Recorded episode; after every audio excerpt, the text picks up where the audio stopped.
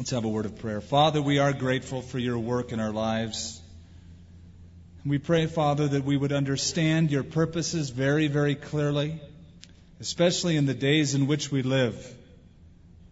Evil times, times of confusion, I pray that we would see clearly what you are doing, lest we find ourselves without firm footing. We want to be rock solid and confident in this kind of a world.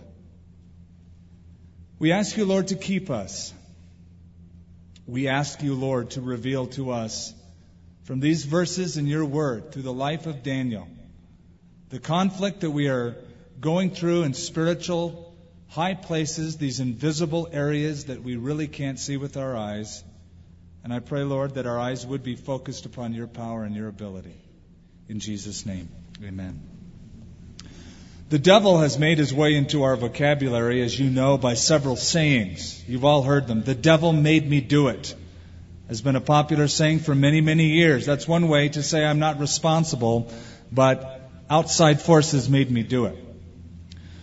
Then somebody will say, I was just playing the devil's advocate. In other words, I took the weaker side of the argument to go against the stronger side, to see what it would sound like if somebody took the opposite position. Somebody will say he has a devil may care attitude. In other words, doesn't really matter. He's carefree. Then, of course, there's devil's food cake. All of these are sayings that have made their way into our vocabulary. The devil has become very, very popularized, It's popularized throughout our generation. There was a news article in Time magazine, actually back to back, several articles were written about the resurgence of demonism in America. And uh, from Time magazine, in an article called No Sympathy for the Devil, part of the article said New York City's John Cardinal O'Connor revealed to reporters that priests had been authorized to perform two exorcisms in his archdiocese over the past year. As far as we know, he said, they've been successful. The article goes on outside of the religious realm, and it says clergy are not the only professionals concerned about the problem.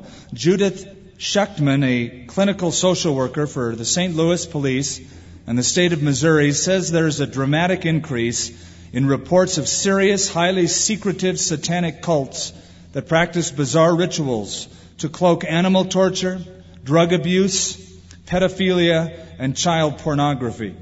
Such cases are unusual, she says, but extremely damaging to youths. Gallup poll reported that 70% of all Americans believe in the devil. That's up from what it used to be. The percentages were at one time lower. 70% believe in the devil. However, about half of those who said they believed in him, half of them said he was a real person. The other half said, well, he's not a real person. He is a name, a term. He's the personification of evil. He's a metaphor for evil that exists within the lives of everyone. Now, you as a Christian don't need to be convinced, I hope, of the reality of the devil. I think from personal experience, you know that he exists and that he's not a metaphor. Uh, metaphors don't inhabit herds of swine, right? Like we read about in the New Testament. Metaphors don't carry on conversations with Jesus Christ out in the desert like Satan did. This is a reality, and the Bible speaks very clearly about it.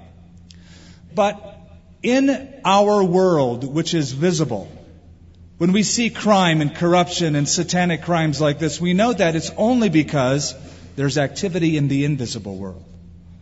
There's something going on backstage in the affairs of men that you can't account for with just a physical, visible explanation. Right now in this room, there are all sorts of noises, sounds going on. You can't hear them, but they're there. There's jazz, there's classical, there's hard rock.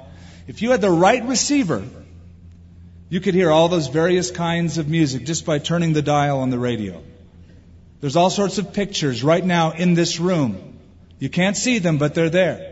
But if you had the right receiver, you put the antenna up, you can receive the waves and you can dial it in and you can get your picture. And so there is an invisible world that bisects this visible world. And in chapter 10 of the book of Daniel, we get a glimpse into it. This world, of course, we wouldn't know anything about unless it were revealed by God. Take Job, for example. Did Job know that God and the devil were carrying on a conversation with each other? Job didn't know until the end of the book that there was this cosmic conflict going on that involved him. Or Peter, when Jesus, walking down into the Kidron Valley, seemingly in a casual kind of a walk, said, Peter, Satan has been asking for you. He wants to sift you like wheat. How would that make Peter feel? Would you tell him? I prayed for you, Peter. And when you are recovered, strengthen your brethren.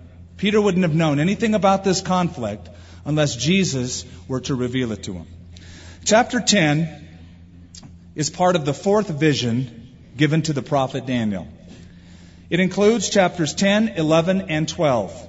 Chapter 10 is merely an introduction to a very long vision of the future that concerns the nation of Israel from the time of King Darius to Antiochus Epiphanes, and to the second coming of Jesus Christ.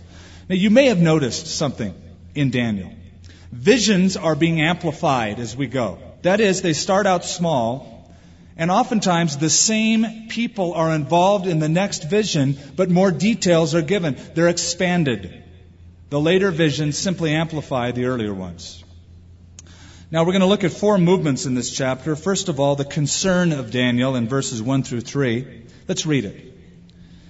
In the third year of Cyrus, the king of Persia, and I just make a mental note of that. He's the king of Persia.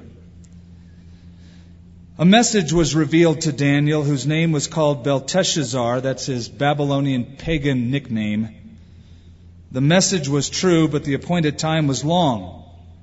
And he understood the message and had understanding of the vision. In those days, I, Daniel, was mourning for three full weeks I ate no pleasant food, no meat or wine came to my mouth, nor did I anoint myself at all till three whole weeks were fulfilled. Daniel is about 85 years young in this chapter. It has been 72 years since he has been captured from Jerusalem and moved to Babylon. Now, the captivity of Israel lasted how long? 70 years. For the last two years, they have left. They're back now in Jerusalem, but Daniel is still in Babylon where he sees this vision. When we open up chapter 10, Daniel is not having a good day. You might say he has an upset stomach. He's upset. For three weeks he was mourning. No breakfast, no lunch, no dinner. He was just living on the bare necessities. No cologne on his face. He didn't anoint his face at all for three full weeks. Why? What upset him? Well, he says right here it was because of a vision that he got. Some revelation that God gave to him made him upset. Now, my Bible, and perhaps some of yours, in the New King James says, the appointed time was long. The New International Version translates it, it was a message that concerned a great war. It was a message that concerned a great war. If you read chapter 11, and we will before this series is over, Daniel gets a vision of future atrocities that will happen to his people, something very devastating in the future. He's been in Babylon 72 years. He's prayed that the children of Israel will go back, build the city, build the temple. They're back. They're working. But Nehemiah chapter 2, which is happening at the same period of time, tells us that the people were encountering great opposition. They were there to build the work for God, but they were being opposed by so many enemies in that territory. And now Daniel gets a vision of things that are going to happen to his people all the way up until the latter days of history, as we'll read about in just a few minutes. He gets this vision and it upsets him. You know, it's funny. A lot of people say they want to know the future. They try all the time. They look in their astrology column.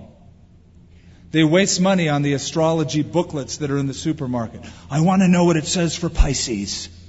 What's going to happen to me this month? What can I expect? I want to know the future. No, you don't want to know the future. There are certain things in your future that would be too painful if you found out. What if God revealed to you exactly your last days upon the earth and how you would die? Would you like to know that right now? Would you like to know what loved ones will die when in your future? I wouldn't. I'd rather take the grace that God gives when I have those experiences. I don't want to know my future. The future can be upsetting. Jesus said, I have many things to t- say to you, but you can't, you can't handle them now. When John was on the island of Patmos writing the book of Revelation and he gets a picture of what's going to happen to the world in the tribulation period. The angel says, here's the scroll. Now eat it. This is all done in a vision, of course. And he eats the scroll of the future revelation. And it says, when I ate it, it became bitter in my stomach because of the bitter experiences that were going to happen to Israel. And so Daniel, knowing his people are back, severe conditions, seeing the future wars that are written about in chapter 11, becomes very, very concerned. His reaction? He didn't go, well, that's a shame. Hmm, let me change the channel. He became desperate in prayer for three weeks. He fasted, he mourned and he prayed because we read about that later on. The angel said, I've come in response to your prayer three weeks ago while you started to pray. The church needs to become desperate again. We live in a day and age where we too are watching things, patterns develop in our nation, our country. We've left God. We're in a post-Christian era. We're watching the nation go down a path headed toward destruction. We read about the politics that are going on, the policies that are being passed in the governments of our nation, in courtrooms of our country, criminals going free. Then we flip the channel, we see what's happening in Rwanda, flip the channel, see what's happening in Bosnia, and we channel surf all the while we become desensitized to what's going on. Would to God that when we see the things happening to our country as such, it would really bother us.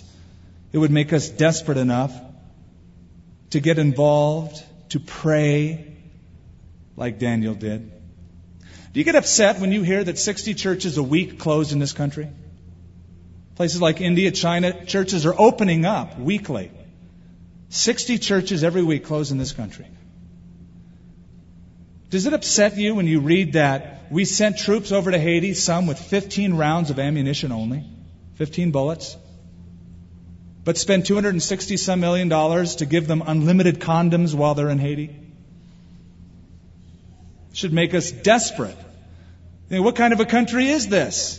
Going down that path. That's what Daniel saw the future atrocities. Paul Harvey, in his commentary to the Los Angeles Times, wrote Suppose one day our civilization were destroyed and the cities laid waste. Suppose in 20,000 years an archaeologist from another time were poking around in the ruins of our city. If he should dig up just one penny, he would know much about us. The coin, a blend of metals, would tell him that we were miners and understood the science of metallurgy. By the perfect circle shape of the coin, he would deduce that we understood geometry. The weed on the back of the penny would tell him that we were a great agricultural society that our fine crops were a major source of our wealth. The date on the face of the coin would show him that we understood arithmetic, that we had a calendar. The portrait of Lincoln would mark us as artists who had an advanced culture. The words United States would let him know that we were a federated group of local communities bound by a strong central government. The phrase e pluribus unum would tell him that we were scholars who knew foreign languages. The word liberty on the face of the penny would let the archaeologist know that our country sought to guarantee freedom for every man. And finally, the phrase, in God we trust, would confirm, confirm that we had a moral law. It would let him know that we had grown strong and mighty with God's leading. And then, considering the penny, he would have to wonder why did that civilization go astray? Now you're watching it right now. A nation that once trusted in God at the beginning have ruled God out. And you're watching them go down a path, just like Daniel looked into the future and saw what would happen with the judgment that was coming. The atrocities spoken about in the future chapters. And it bothered him. He was concerned over it. You might ask at this point, well, why is Daniel still in Babylon? I mean, he prayed for the release of the Jews. 70 years was up. He's been there still two years. Everybody left. He stayed. He's a model Jewish leader. Why didn't he go back? Hey, keep in mind, he's 85 years old, all right? Give him a break. He wasn't in any condition to travel, probably. He probably thought, I can do more for you on my knees here in Babylon than I could on my feet in Jerusalem. So you go, and I'm supporting you in prayer. And it was a good place for him. Next, in verse 4, we begin the second movement of the chapter. After the concern of Daniel, the coming of the messenger to Daniel. On the 24th day of the first month, as I was by the side of the great river that is the Tigris, I lifted my eyes and looked, and behold, a certain man clothed in linen, whose waist was girded with gold of Uphaz. His body was like beryl his face like the appearance of lightning, his eyes like torches of fire, his arms and his feet like burnished bronze in color, and the sound of his words like the sound of a multitude. I, Daniel, alone saw the vision, for the men who were with me did not see the vision. But a great terror fell upon them, so that they fled to hide themselves.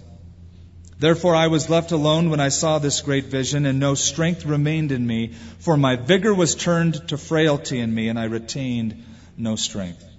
Yet I heard the sound of his words. While I heard the sound of his words, I was in a deep sleep on my face, with my face to the ground. You know, Daniel has seen an eyeful in his lifetime, has he not?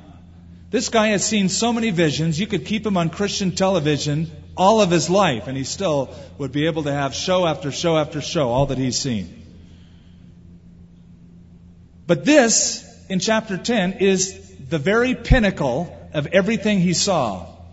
He has seen kingdoms come and go from his perspective into the future. But now at 85 years old, he gets a vision of glory. He swoons, it sends him to his knees. He's faint. Remember, he's 85 years old. His heart isn't what it used to be. Seeing this vision now causes this almost convulsive response in Daniel and throws him to the ground with his face to the ground. What a contrast this vision of glory is in comparison to Nebuchadnezzar's vision.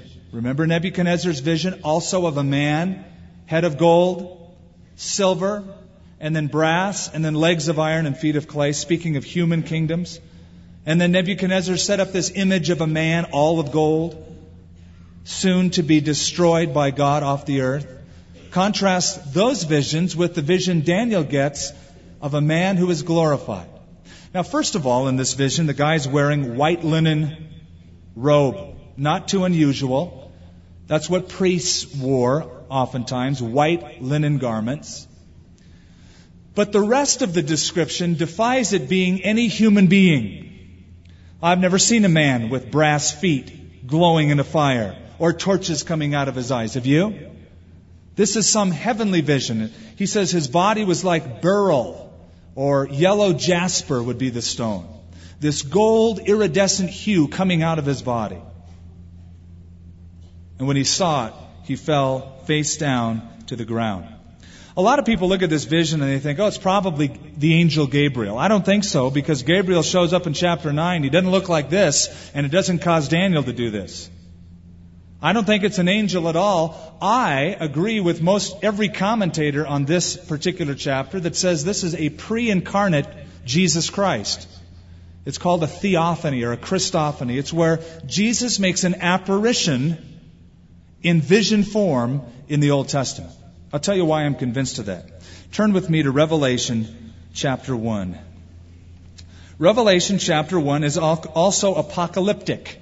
It speaks of the future. It is by John, it's New Testament, but listen how similar his vision of Jesus Christ is to the one we read about in Daniel.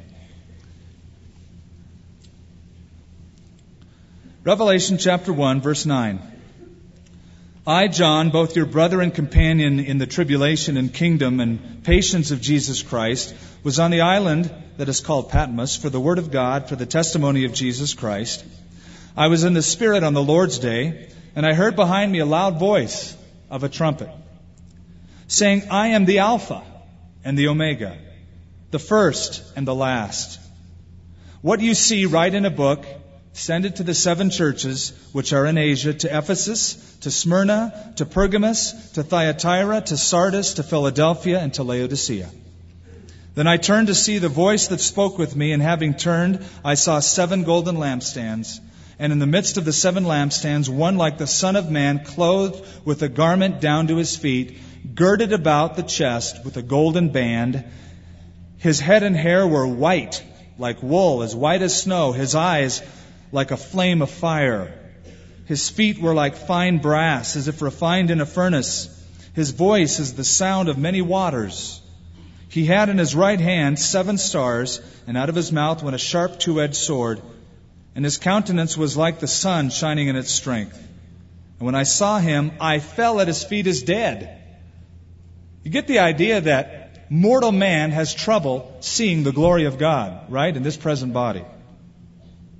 But he laid his right hand on me, saying to me, Don't be afraid. I am the first and the last. I am he who lives and who was dead. Behold, I am alive forevermore. Amen. And I have the keys of Hades and of death. This vision that Daniel sees also, I think it's the same vision of John and Daniel, just seen from two different time elements. This vision that Daniel sees, brass, lightning, is a vision of two things judgment and glory. Judgment and glory. In the midst of the conflict and the vision of what's going to happen to Israel in the future, a great war that causes him to be really desperate in prayer. In the midst of that, he also sees a vision of the glory of Christ coming in judgment. It's sort of the ultimate end of the story. Now, this is a pattern you see throughout the book. It's there for this reason. God, in His omniscience, knowing everything, can reveal the future of humanity. With all of our stupid choices and where those choices will lead, He can show us the future through prophecy. On the other hand, God, in His love, reveals the ultimate outcome that he will reign and he will rule. We see that throughout the whole book.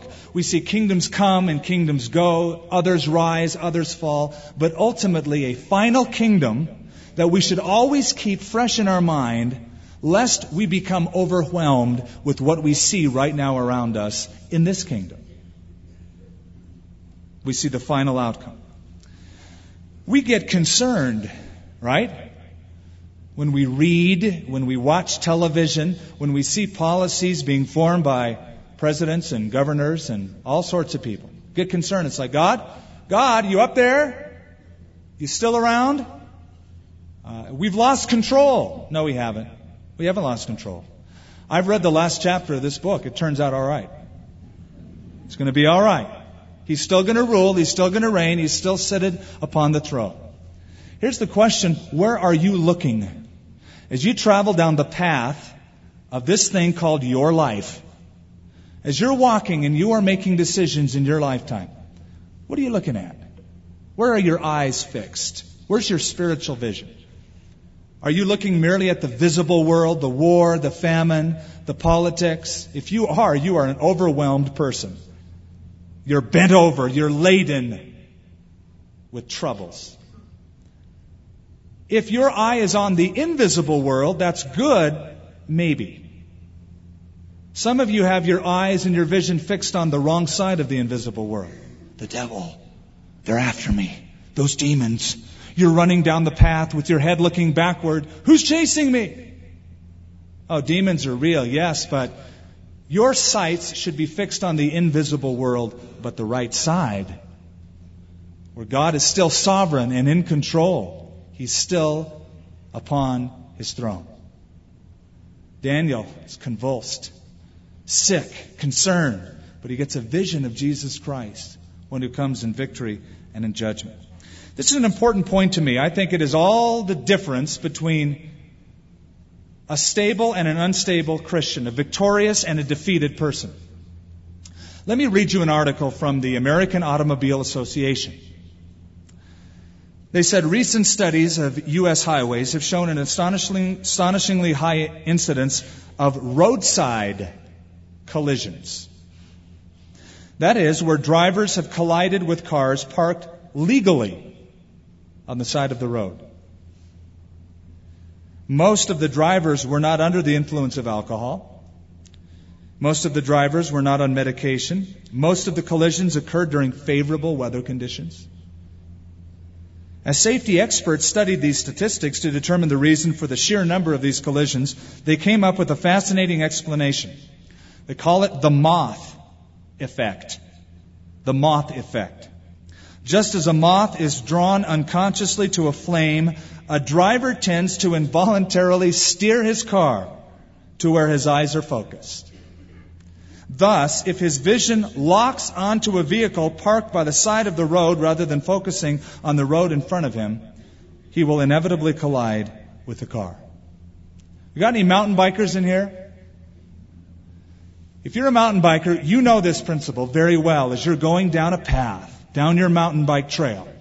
If you happen to be on a ledge, if you look off the side of the ledge and down where you might end up if you're not careful, guess what happens? You start going that direction, right? And you notice that wherever you fix your eyes, your bike starts veering. And so mountain bikers will look way ahead of their front tire onto the path and where the path is going. And it's amazing how turning your head and focusing your eyes determines where you go. Well, that same principle holds true in life itself. You will hit what you look at. You will crash into and be stuck onto whatever you're looking at. If you're looking at just the bad stuff, just the problems, you will live and be stuck and fixated right there. Your visible circumstances, all the bad stuff. If you're fixated upon Satan, demons, they're after me, guess what? That's all you'll be involved in. If your eyes are fixed on the Lord Jesus Christ in the midst of what is going to happen and what is happening now, you'll be stuck right there. That means we need to gaze very, very firmly into the supernatural world in a spiritual manner by reading things like this book, which gives us a very good picture of Jesus Christ and God who is in control. Things like Isaiah chapter 6. In the year that King Uzziah died, I saw the Lord high and lifted up, sitting on a throne. The train of his robe filled the temple. And the angel said, Holy, holy, holy, and glory filled the earth. He needed to see that at that kind of a time. You need to read your Bible, pray, have good heart to heart talks with your Father. Get your sights adjusted. It's been well said the devil is not afraid of a Bible that has dust on it. This is a picture book of your Savior. You read it, you get a clear picture of who He is. You leave it alone gets dusty. Devil's not afraid of that. And so Daniel sees this vision. Now let's move to the third movement of this uh, chapter, the conversation with the angel in verses 10 through 12. And I suggest this is a very different being than the previous one. Suddenly a hand touched me, made me tremble on my knees and on the palms of my hands. And he said to me, now he speaks audibly. The previous being spoke like the voice of a multitude. And Daniel was face down. O Daniel, man greatly beloved, understand the words that I spoke to you. Stand upright, for I have now been sent to you. While I was speaking this word, while he was speaking this word to me, I stood trembling. You think, oh, this poor old guy. All that he's been through, this 85 year old man seeing the vision, the angel says, Get up! And he's shaking as he's listening to him. And he said to me, Do not fear, Daniel, for from the first day that you sent your heart to understand, to humble yourself before your God. Your words were heard, and I have come because of your words. Does that speak to your heart? As soon as you start praying on earth, God hears it in heaven. There's no long distance wiring or satellite it has to go through, or operator that says, I'm sorry, you've been disconnected. Daniel, as soon as you started praying, it was heard. I was sent. It was heard in heaven. Whatever goes on in your visible world, When you bring it to God in prayer, it's heard in the courtroom of the invisible world in heaven. God starts moving whenever we pray. I'll tell you what that means. It means we shouldn't give up. It means we shouldn't say, Oh, I prayed for this and it hasn't happened. I'll forget it. Jesus said, You ought always to pray and not lose heart. The King James says, Men ought always to pray and not to faint.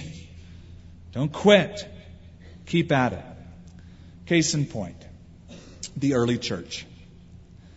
For the first time, they started getting persecuted. They didn't know what to do. Their leaders are in jail. James and Peter get thrown in a Roman prison. To make it worse, James gets his head cut off. He's the pastor of the Jerusalem church. Peter is left. What does the church do? They don't go down to the jail and start picketing with signs saying, Release Peter, release Peter, we demand our rights. They took out their ultimate weapon the smart bombs. And they launched that baby, locked it in on target, and prayed that Peter would be released from prison. Guess what happened? God sent an angel, sprung him. And it says in Acts chapter 12, while they were praying, Peter was released and came and knocked on the door of the house where they were having the prayer meeting.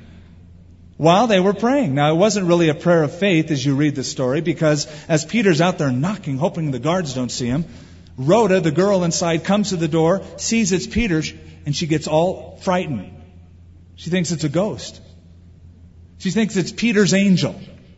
Well, let me tell you something. I don't care if it's Peter or his angel. Wouldn't you open the door? She didn't open the door. She ran into this mighty group of prayer warriors praying in great faith and said, It's Peter. He's at the door. Your prayers are answered. They looked at her and said, You're nuts. It's in the scripture. You are beside yourself. You're crazy. Now imagine, probably when something like this. Father, we believe in Jesus' name that you can release Peter from prison. You know he's there. Please send someone or an angel to release him. Guys, it's me. Oh, it's not him. Forget it. You're nuts. Not really a prayer of faith, is it? But nonetheless, that was their ultimate weapon. Their ultimate weapon is let's pray. Let's launch our smart bomb. And Peter was released. I get kind of irritated when people come up and say, I guess there's nothing left to do except pray. Excuse me, I think that's an insult to God. It only demonstrates a person's ignorance of the power of prayer with that kind of a statement. It would be your first recourse if you knew how powerful that weapon is. Daniel, as soon as you started praying, I split. I was sent and dispatched from heaven to earth. Now, bear in mind, when we pray and God starts working, if that smart bomb of prayer is launched under favorable conditions, the Bible gives those conditions. We won't get into them now. We have previously. But under right conditions, it's very, very powerful. The fervent, effectual prayer of a righteous man availeth much, James said. Doesn't mean that you're going to see power or results immediately. As even we see in the next few verses, there is a delay. But the answer is on the way. There's a story of a woman married to a man with two kids, a very well to do family who lived in comfort in a little village in England. The husband died, leaving her to be a widow to raise the two children. Other difficulties happened in this family and forced the mother, her young son, and daughter, who was an invalid and had to be bedridden, into a slum in London. One evening they went to church, the son and the mother, heard a gospel message, responded to it, gave their lives to Jesus Christ, started attending regularly, weekly, that church. The church members did not know of their financial difficulties because this woman thought, I'm not going to tell anybody my need. God knows my need. They would have gladly helped had they known, but they didn't know. Their money finally ran out. When it completely ran out, they had no resources. The mom took her son and knelt at the bed of that invalid daughter and prayed that God would some, do something. Do something. We're at the end of the rope. The next morning, the mailman delivered them a card from somebody in New Zealand, a week's worth of his wages he was a working man. It was his paycheck that was sent to them because he had heard that her husband had died. Here's the catch to that whole thing, however. She received it the next morning that she prayed. It was sent five months earlier. From New Zealand by boat to the village where they lived. The postmaster found out they didn't live there anymore, sent it to London. They got it five months after it was sent. But she opened it right when she needed it. Delays are not denials. Her prayers were answered, but the thing had been sent five months before. Oh, God's timing is incredible, isn't it? Now let's look at the final movement of this chapter, the fourth and final one, the conflict in the heavens.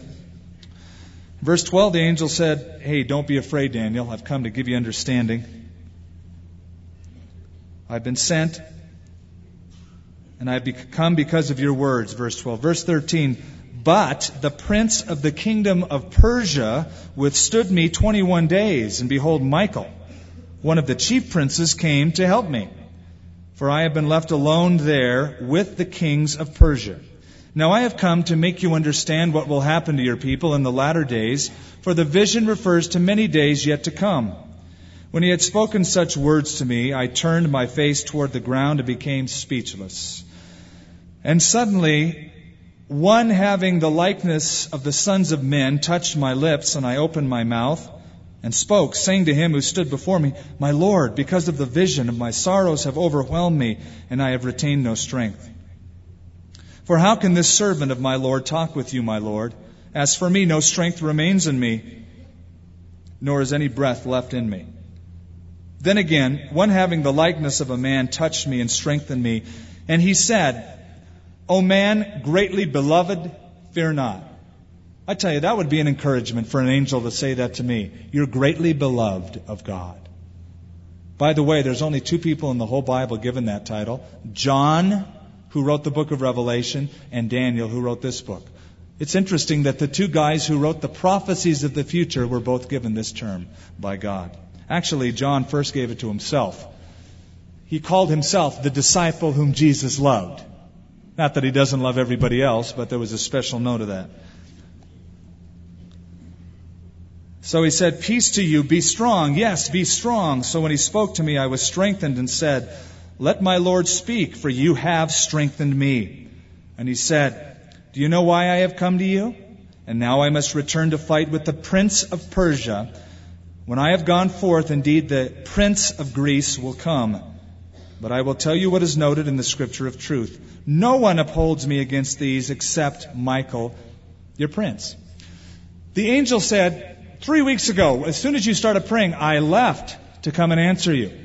I was detained for three weeks by this character called the Prince of Persia, not the King of Persia. The King of Persia was Cyrus, mentioned in verse 1. This Prince of Persia does not seem to be a human being, but an angelic force after all, the angel said, This prince of Persia detained me. Men don't successfully detain angels. This prince of Persia seems to be a demonic being, perhaps dispatched by Satan into Persia to resist God's work for the nation of Israel at that time and in the future. And he said afterwards, I've got to go back. I still have to take care of this prince of Persia. Michael's going to help me out. But then there's this prince of Greece that is coming. It doesn't seem like it's a man, but that Satan in his organization dispatched a demonic being, perhaps one to take over or to inhabit the king of Persia. We don't know. But this fight was something that happened in the spiritual realm. I believe we are given a glimpse. The curtain is open sort of like the Wizard of Oz. And you see who's behind the curtain for just a brief glimpse. That there are demonic rulers in heavenly places. Daniel wouldn't have known that unless God revealed it to him. Which makes me wonder if the Prince of Persia was this bad. What about the Prince of San Francisco? Los Angeles, New York, or all these other places where so much crime, pornography, and stuff exists. You wonder what they must be like. There are angelic influences, good and evil. Satan is the commander in chief of rebel forces. They are well organized. In fact, a third of the angels in heaven fell with Satan. Revelation chapter 12 teaches us. A third of the angels rebelled, defected, and became demons. And this is what Paul wrote. He said, Our struggle is not against flesh and blood, but against rulers, authorities, powers of this dark world, and against spiritual forces of evil in heavenly realms. Kind of spooky, isn't it? A third of the angels rebelled, and they don't like you. Now that's the bad news. And unfortunately, many Christians get fixated on the demons. The good news that is usually not mentioned is that two thirds of them didn't defect. So for every demon, there's at least two good angels. As we see here, one demon and two angels are fighting this battle. And we should remember that. Satan on his best day can't come close to the champ. Greater is he that is in you than he that is in the world. Now, Satan is organized, granted. Unfortunately, Christians, some of them, love the idea of delving into this spiritual realm. I think more than they should. For some reason, they get their kicks out of it. There's a spiritual warfare movement going on where people talk about territorial demons. And we're waging war against the demon of this town and this state and this country. And they think it's important that you find out their names, their identity, kind of name, rank, and serial number. Find out who they are, identify them, and drive them out. You engage in warfare with these territorial demons. Unfortunately, that fire has been fueled by fiction. Frank Peretti wrote a book. It's a good book, but it is fiction. He even says so. It's called This Present Darkness, where Christians wage war against hordes of demons trying to take over their towns and their churches and their country. It's a fascinating book. It'll have you riveted on the edge of your seat. There's only one problem with it. Many Christians use it as a theological text. it's a sad day when the church takes a fiction book over the scripture for its theology. But they're doing just that.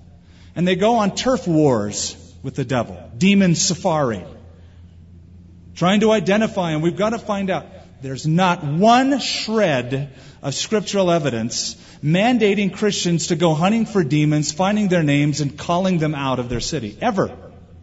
You say, Daniel 10, there it is, Prince of Persia. Okay, that's my point. In Daniel chapter 10, the battle is taking place in heaven, not on earth. It involves one demon, two angels, and absolutely no human beings.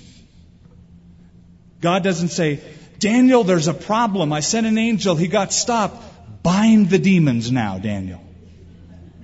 Not one shred of evidence for this. This is, God is not going to send you. He'll send the Terminator. Michael. Michael was dispatched against the demon the Prince of Persia, and the Prince of Greece. I want to close by giving you a practical application. You have loved ones, you have situations, and you're praying for them, and you're not seeing results, and you're getting a little discouraged. Those delays are not denials. Keep praying for those loved ones, folks. Yeah, but I've been praying for years.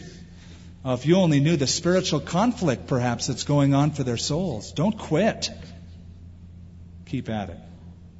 And as you're going through these conflicts in the visible world and you're conscious that there's a cosmic conflict going on, make sure that you have your eyes fixed, the moth effect, but fixed on the right spot, fixed on the light of Jesus Christ, your victor, your champ. There was a woman flying on an airplane, afraid of flying, afraid of heights. She was in the first seat. Her hands were clutching the sides of the seat, white knuckled. She was still on the runway. As they started taxiing, she was looking up out the window into the sky where she's going to be going, the moth effect. And as she's going down the runway and it starts taking off and climbing a few feet, she's just sweating. A minister recognized her as a Christian woman and said, Dear woman, the Bible says, Jesus said, I'm with you always. She said, It didn't say that, preacher. He said, Lo, I am with you always. Lo, I am with you always. We're going up.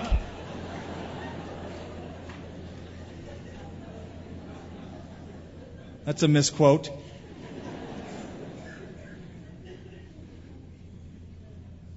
You're traveling on the path, where are you looking?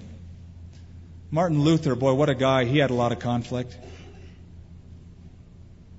Progenitor of the Great Reformation period in Europe. A man who wrote extensively about demonic attacks. Listen to one of the songs he wrote. And though this world with devils filled should threaten to undo us, we will not fear, for God hath willed his truth to triumph through us. The prince of darkness grim, we tremble not for him. His rage we can endure, for lo, his doom is sure. One little word shall fell him. Can't wait to hear that word when it's completely over. But until then, in the midst of this conflict, gaze at the future glory, the sovereignty of your God who's still in control. Father, we can end this study with great confidence, knowing that we're going back into a world with reports and with all sorts of visible things that would seem to indicate that you have lost control. Nothing could be further from the truth. You are still in control.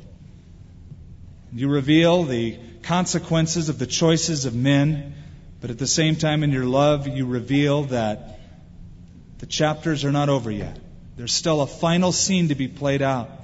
And even as times do become tougher and tougher in this country and through the world, you promised they would. We know that you're still on the throne.